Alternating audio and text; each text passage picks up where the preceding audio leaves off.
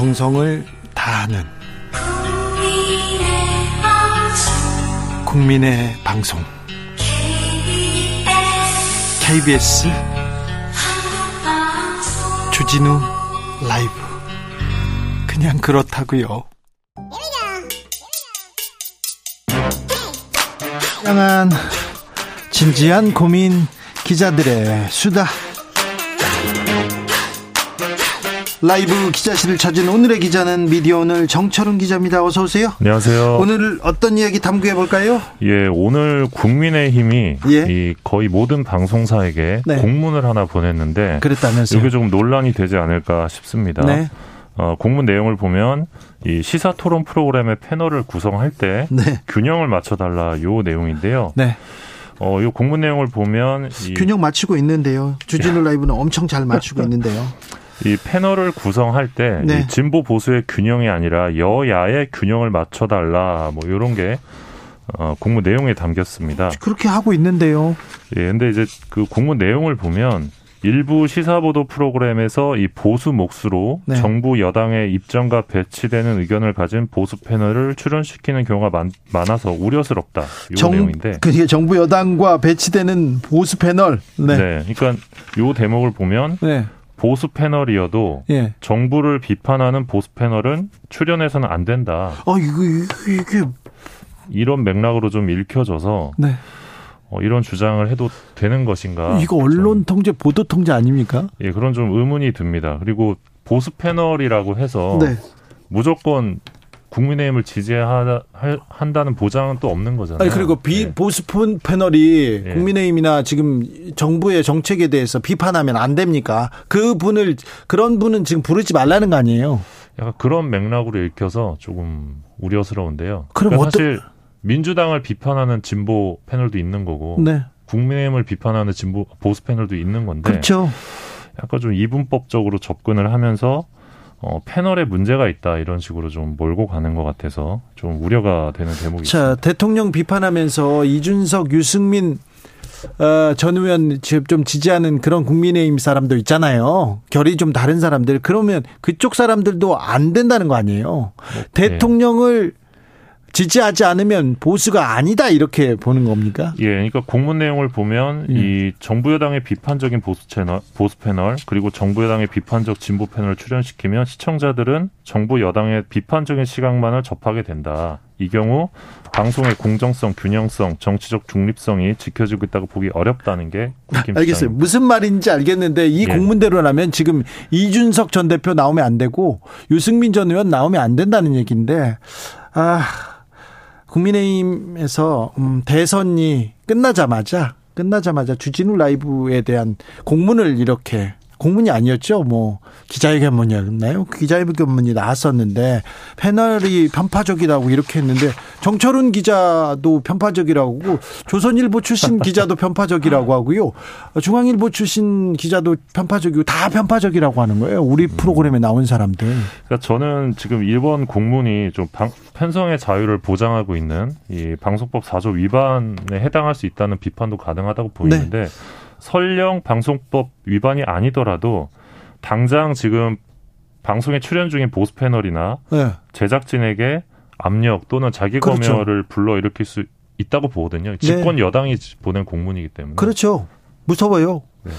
무섭습니다. 그런데 아, 참 놀랍습니다. 그런데 조금 재밌는 재밌는 아, 근데 정진석 비대위원장이나 국민의힘이 하는 말이 뭐 무슨 말인지 또 알겠습니다. 그런데 국민의힘 의원들이나 패널들이요. 안 나와요. 아, 방송에 안 나옵니다. 안 나와놓고 편파적이다 이렇게 얘기합니다. 음. 저희가 용산 참사, 용산 이태원 참사 그리고 뭐 사안별로 어, 여당 야당 의원들을 부르려고 하는데 안 나오세요. 안 나오시니까 평론가를 부르는데 평론가가 이건 너무했다. 윤석열 정부 잘못했다. 이런 얘기를 하는데 그게 듣기 싫은 거죠. 음.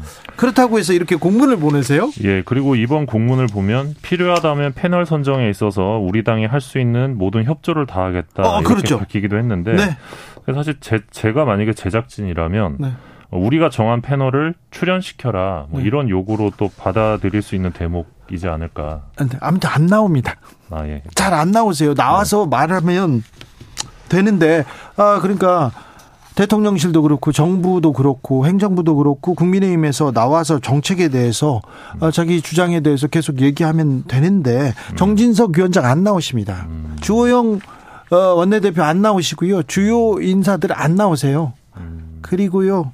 어, 저희가 언제든지 모시겠습니다. 마이크 열어놓고 있겠습니다. 권성동, 장재원 의원님, 아, 윤핵관 여러분들한테는 오시면 항상 열려 있어요. 그런데 그분들 안 나와놓고 편파적이다 이렇게 얘기하시면 네.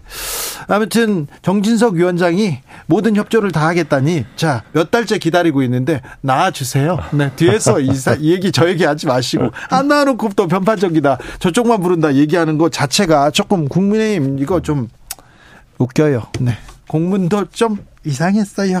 다음 만나볼 이야기는요? 예, 윤 대통령께서 신년 기자회견을 하지 않는 쪽으로 가닥을 잡은 것 같습니다. 그런 것 같아요. 얼마 전 했지 않냐 이러면서 지금 넘어가는 것 같습니다. 예, 박근혜 전 대통령은 취임 이듬해였던 2014년 1월 6일 날 했고요. 예. 문재인 전 대통령은 취임 이듬해인 2018년 1월 10일 날 역시 신년 기자회견을 진행, 을 했는데 이번엔 안 할 것 같네요. 예, 그런 분위기입니다. 네. 예, 앞서 이제 도어 스태핑 중단한 뒤에 기자들이 자유롭게 질문할 수 있는 신년 기자회견까지 지금 안 하는 방향으로 잡히면서 네. 점점 대통령과의 소통이 어려워지고 있는 것 아니냐라는 네. 우려가 나오고 있습니다. 대통령이 지금 소통을 안 할수록 도어 스태핑이나 지금 마이크를 잡지 않을수록 어, 지지율이 괜찮아진다 이렇게 얘기하는 사람들이 많거든요. 그래서 예. 당분간 이런 기조를 보일 것 같다 이렇게 분석하는 분들도 많습니다. 예. 근데 이제 대통령께서 취임 100일 기자회견에서 도어 스태핑은 용산으로 대통령실을 옮긴 가장 중요한 이유라고 밝히셨기 때문에 네. 어, 빠른 시일 내에 좀 예, 변화가 있어야 되지 않나 싶습니다. 정철은 기자 엄청 기다리고 있는 것 같은데. 네. 마지막으로 만나볼 이야기는요? 네, 지난 13일에 있었던 좀 사건인데 네. 남수단이란 아프리카에 있는 아, 네. 남수단 네. 대통령이 한 행사에 참석해서 국회에 대한 경례를 하던 중에 네. 이 소변이 바지에 흘러내리는 듯한 이 무슨 영화 같은 대통령이 국회에 대한 경례를 하는데 오줌을 이렇게 예 그러니까 누가 봐도 이제 소변이 네. 흘러내리는 그렇죠. 네. 장면이 이게 생방송으로 나갑니다. 네. 어, 이후 이 사건과 관련된 언론인 3명이 사라졌다는 보도가 나왔고 한 기자는 예, 스스로 이제 목숨을 끊었다는 그런 안타까운 보도도 있었는데 아이고 무서워라. 예, 이 국경 없는 기자에 따르면 남수단은 이 언론 자유가 없는 나라입니다. 네. 2014년 이후 최소 10명의 언론인이 살해가 됐고 2013년에는 대통령 연설을 보도하지 않았다는 이유로 언론이 두 명이 구속되기도 했는데 어 사실 이런 상황이 남수단만의 상황이 아닙니다. 이 국경 없는 기자회가 최근 공개한 언론인 대상 폭력과 학대에 대한 연례 보고서를 보면요. 네. 어 올해 기준으로 모두 533명의 언론인이 구금되어 있는 상황입니다. 네. 전년 대비 14, 13.4% 증가한 수치고요. 취재 및 보도로 인해서 사망한 언론인의 수는 57명으로 전년 대비 18.8% 증가했습니다. 네. 중국의 경우 110명의 언론인이 구금되어 있는 것으로 확인되면서 네. 이 세계 최대의 언론인 감옥이다 이런 비판도 있는 상황입니다. 네. 어, 국경 없는 기자가 제가 탄압받는 기자여가지고 저를 각별히 관리했거든요. 사무실에 이렇게 가면 가면 이렇게 큰 세계 지도가 있어요. 거기에 아 구금된 언론인들, 올해 뭐 사망한 언론인들 이렇게 있습니다. 근데 우리나라는 거기에 그 지도에 어, 기록이 없어요. 없었습니다. 근데 제가 박근혜 정부 때 탄압을 받아가지고 제가 오르 직전까지 가셨죠. 네, 예. 오르 내리고 국경 없는 네. 기자에서 네. 성명서도 내고 그랬는데 네, 국경 없는 기자에서 한국의 언론을 굉장히 걱정한답니다. 요즘 말입니다. 그러네요. 그렇습니다. 네. 기자들의 수다 미디어 오늘 정철은 기자와 함께했습니다. 감사합니다. 고맙습니다. 교통정보센터 다녀오겠습니다. 김하나 씨.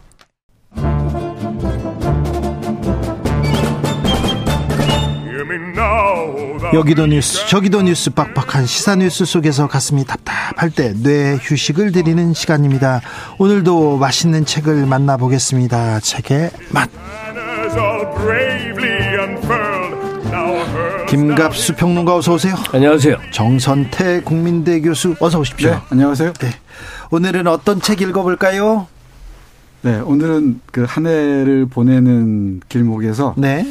우리가 지난 날을 한 번쯤은 돌이켜봤으면 좋겠다. 네. 아, 우리가 50년 동안 어떻게 살아왔는지. 네.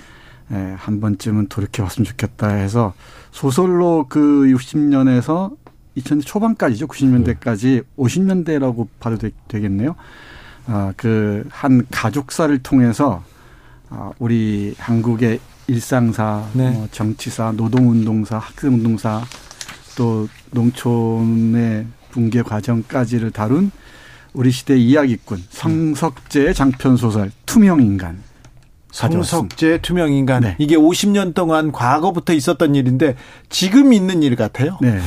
지금 얘기이기도 합니다. 아 성석재 아우 네. 그러니까 소설가는 기본적으로 다 이야기꾼인데도 네. 유독 성석재를 언급하면 우리 시대 이야기꾼이라는 그 네. 호칭이 따라붙어요. 말 그대로 입담이 기가 막히게 네. 어, 재밌기도 하고 막 그 유장하게 이제 흘러가는데 그 왜 하이퍼 리얼리즘이라는 단어 요즘 예. 많이 쓰여요. 예, 요즘요. 뭐, 예. 예. 그러니까 유튜브 같은 데 보면 뭐 너덜트니 숏박스니에서 이제 일종의 코미디 짤들인데 막 현실과 너무 똑같이 묘사를 해갖고 그게 오히려 재미 요소인데. 네. 이제 성석제 이번 이 뭐 이번은 아니고 2014년에 나왔지만 이 작품이 바로 그때 우리는 어떻게 살았던가를 음. 그냥 그때 생활 보듯이 그대로 재현을 해 놓은 거예요. 60년대 가난한 집 애들이 동네에서 뭐 하고 너고 학교 어떻게 다녀서 애들끼리 무슨 짓 했고 선생님하고 어땠고 뭐 교통경찰하고 어땠고 한국 사회 그 구중 구중중한 가난한 시절의 삶의 얘기가 그냥 그냥 너무나 디테일하게 깔려 있는데 그 시절을 살아본 사람들이라면 다들 진짜 소스라치게 놀랄 정도로 그 정밀하게 묘사가 돼 있는 거죠. 네. 특히 아. 어, 시골에서 생활하다가 서울로 올라온 사람들, 50대 후반에서 60대 중후반에 속하는 분들이 읽으시면은 아마 무릎을 치면서 그랬지라고 하실 겁니다. 이런 일도 있었지 하면서 네. 어, 하이퍼 리얼리즘 말씀하셨는데 이 정말 연필로 잘 그린 세밀화 같이 이 소설가의 관찰력이랄까 기억력이 참 경이롭습니다. 네. 주인공은 만수입니다. 김만수. 김만수. 김만수. 네. 평범하고 네. 공부도 못하고 머리도 나쁘고 집안은 어렵고. 네. 자, 책 속으로 들어가 보겠습니다. 네. 너무 재밌어요. 너무 재밌습니다. 네. 그, 이 김씨 집안 네. 독립운동가 집안입니다. 늘 그렇듯이 독립운동가 집안이 고생을 많이 하죠. 몰락하죠. 네. 독립운동 해가지고. 네. 해방 후에 이리저리 쫓기다가 네. 할아버지가 가족을 이끌고 개운이라는 화산 화전민촌으로 들어가요. 음. 예. 그곳에 가서 에, 삽니다. 할아버지는 그렇고 아버지가 에, 육, 여섯 남매를 낳죠. 네. 여섯 남매를 낳는데 그 중에 어느 집이나 그런 사람이 하나쯤 있었어요. 예. 공부를 잘하는 오빠 또는 형. 그렇죠. 여기 백수라는 형이 있습니다. 주로 장남이었죠. 네, 장남이. 네. 여기도 첫째 아들이에요. 네. 네. 그리고 누나는 서울에 와서 공장 다니면서 에, 학비 벌어야 되고 또 시골에 남아서는 공부 못하는 만수 같은 사람이 지켜줘야 되고 네. 뭐 그런 얘기들입니다. 우리가 살아온 50년, 5, 6, 70년대를 살아온 사람들이라면은 누구나 수긍할 수 있는 네. 그런 이야기들이라고 네. 생각하시면 좋을 것 같습니다. 그러니까 지금 청소년이나 20대, 30대들이 자기 아버지 또래들 혹은 할아버지 또래들이 그 시절에 우리가 이제 후진국이던 시절에 네. 무슨 놀이를 하고 무슨 장난을 하고 음. 사회 분위기는 어땠고 음. 그냥 그대로 들여다볼 수 있어요. 네. 그리고 이거는 영상물이나 드라마, 영화 같은 거와는 또 차원이 달라요. 왜냐하면 영상물 같은 거는 시간의 제약 때문에 되게 이렇게 단편화돼 있거든요. 네. 근데 이건 아주 길게 사, 세밀히 묘사돼 있는 거란 말이에요. 네. 그러니까 그 시절에 한번 들어갔다 나오는 거라고 생각을 하시면 돼요. 네. 근데 지금 2000년대 지금의 한국인의 관점에서 보면 정말 신기하죠. 왜냐하면 지구 저 반대쪽에 이제 좀 어렵게 사는 나라들 모습을 이렇게 보면 야 어떻게 저러고 살까? 예? 화장실 못 가고 줄을 잔뜩 섰는데 뭐 하여튼 그런 근데 그게 실제 우리가 그렇게 살았거든요. 제 나이 또래인 사람들은 그걸 너무 잘 알거든요. 네. 근데 지금 젊은 친구들은 그 신기할 거예요. 예. 신기한데 또 아 공감하는 부분이 꼭 있습니다. 네. 투명 인간. 김갑수 선생님께서 잘 말씀하셨는데 에, 요즘 이제 우리 학생들 성적 처리 끝나고 이, 에, 방학에 들어갔는데요. 그 우리 학생들 에세이를 읽어보면은 예전 같지 않게 정신적으로 마음이 아픈 사람들이 이렇게 많아요. 네. 학생들이 미래에 대해서 불안하고 어떤 어, 보이지 않는 공포에 시달리고 그리고 정신적으로 너무나 고통스러워하는 경우가 많은데 그중에 한 하나가 어 이른바 기성세대와의 커뮤니케이션의 단절이 결정적인 것 같습니다. 예. 그래서 만약에 이 방송을 들으시는 그 부모님이 계시다면은 그리고 청년을 둔 분이 계시다면은 이 성석재 투명 인간을 가족이 함께 읽어 보시면은 어떤 접점이랄까 연결고를 찰 수 있을 것 같아요. 그러니까 우리 부모 세대는 이렇게 살아왔는데, 그렇죠. 예, 우리 청년들의 삶이 어떤지 공감할 수 있는 부분이 많거든요. 부모를 이해하는데 그리고 그렇죠. 또요 지금 나의 현재를 이해하는데도 그렇죠. 매우 도움이 될 것 같아요. 맞습니다. 그러니까 이 소설은 음. 투명인간, 성석의 투명인간은 뭐 특정한 에피소드를 끝낼 도리가 없는 게요. 그냥 계속 일상생활이거든요. 음. 학교 가고 골목에서 애들하고 뭐 하고 뭐 선생님한테 혼나고 이사 가고 음.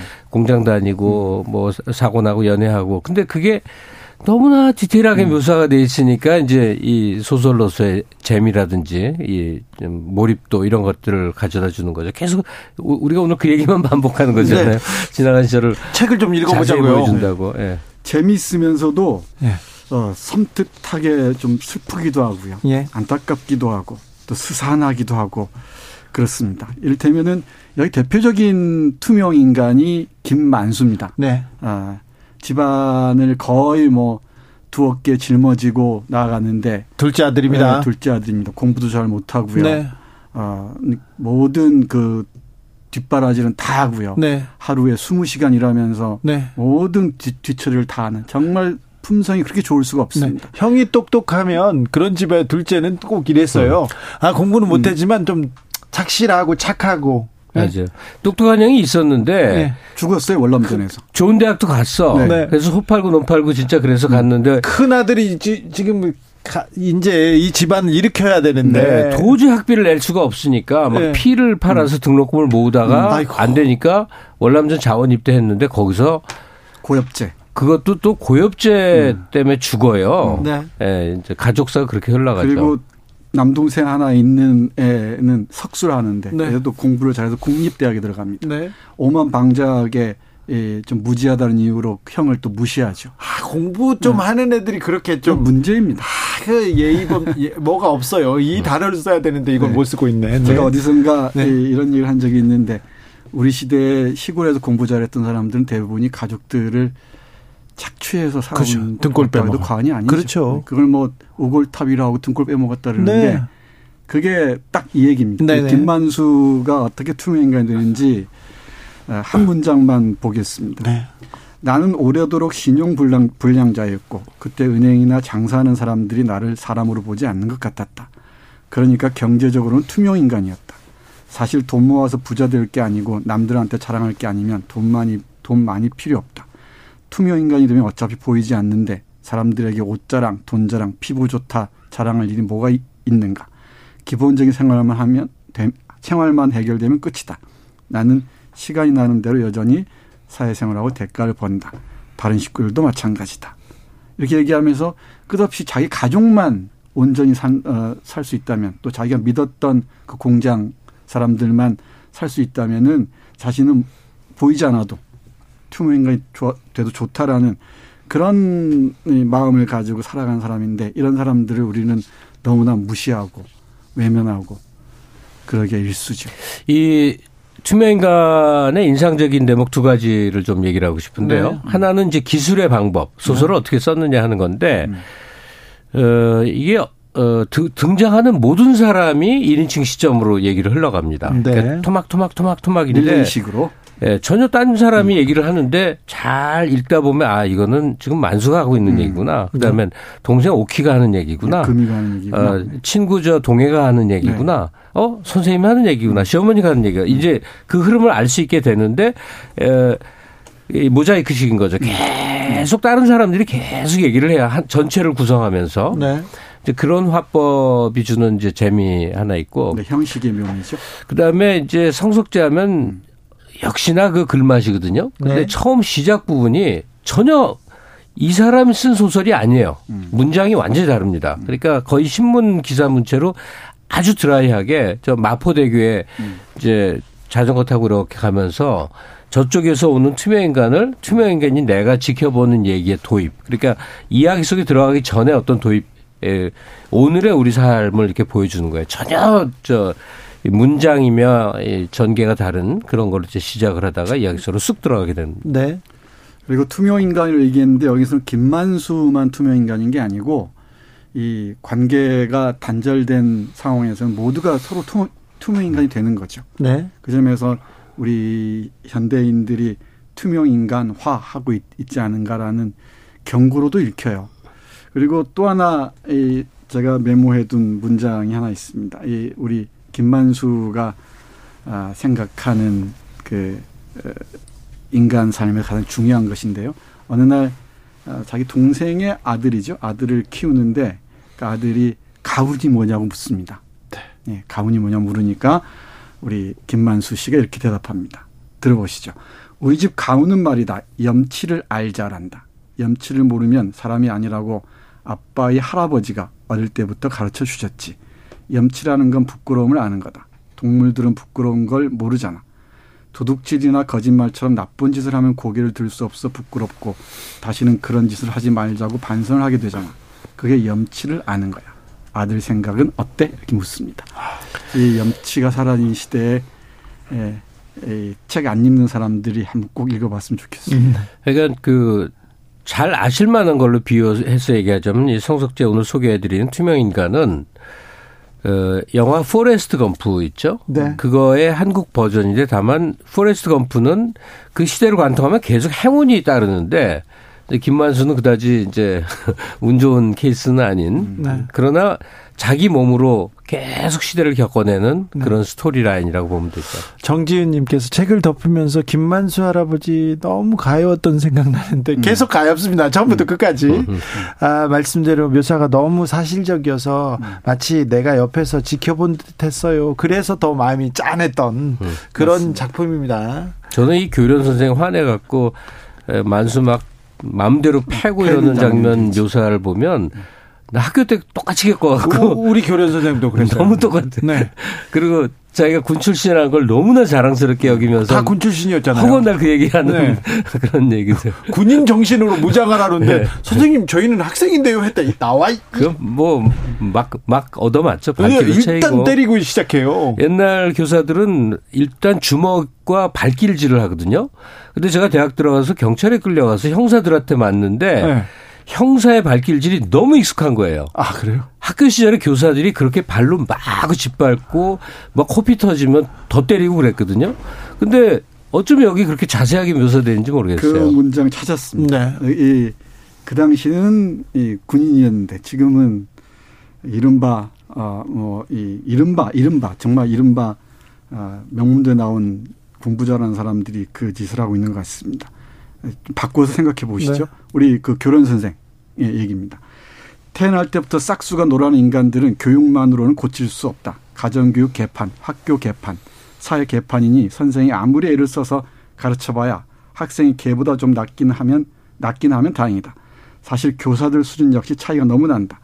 군 장교 출신인 나 같은 사람 입장에서 객관적으로 볼 때 후진국인 우리나라는 최상의 교육을 받은 군인들이 국가의 엘리트로서 국민과 자라나는 세대의 교사 역할을 제대로 할 수 있다. 우리 군인들만이 신라 화랑과 이충문공을 이어 호국 선무 정신으로 나라를 지키고 경제를 건설하면서 썩어빠진 정치와 사회 환부를 도려내 왔다. 그걸 또 본인께서 그렇게 아 내가 왜이 음. 엘리터가 이렇게 너희들을 이렇게 가르치는 게 얼마나 영광인 줄 알아. 뭐 그런 분도 있었고요. 네. 그러니까 한국의 60년대에서 한 80년대 말까지는 네. 이제 군인 그 장성들이 이 사회에서 특별한 모든 거에 위에 있는 존재였어요. 어, 그렇죠. 군인이 뭐 네. 장관도 되고 뭐, 뭐 교수도 되고 선생님도 됐죠. 그리고 기업들 다 불화받고. 네. 일, 부 일부 군인들, 일부 음. 교사가 음. 군인 출신 교사.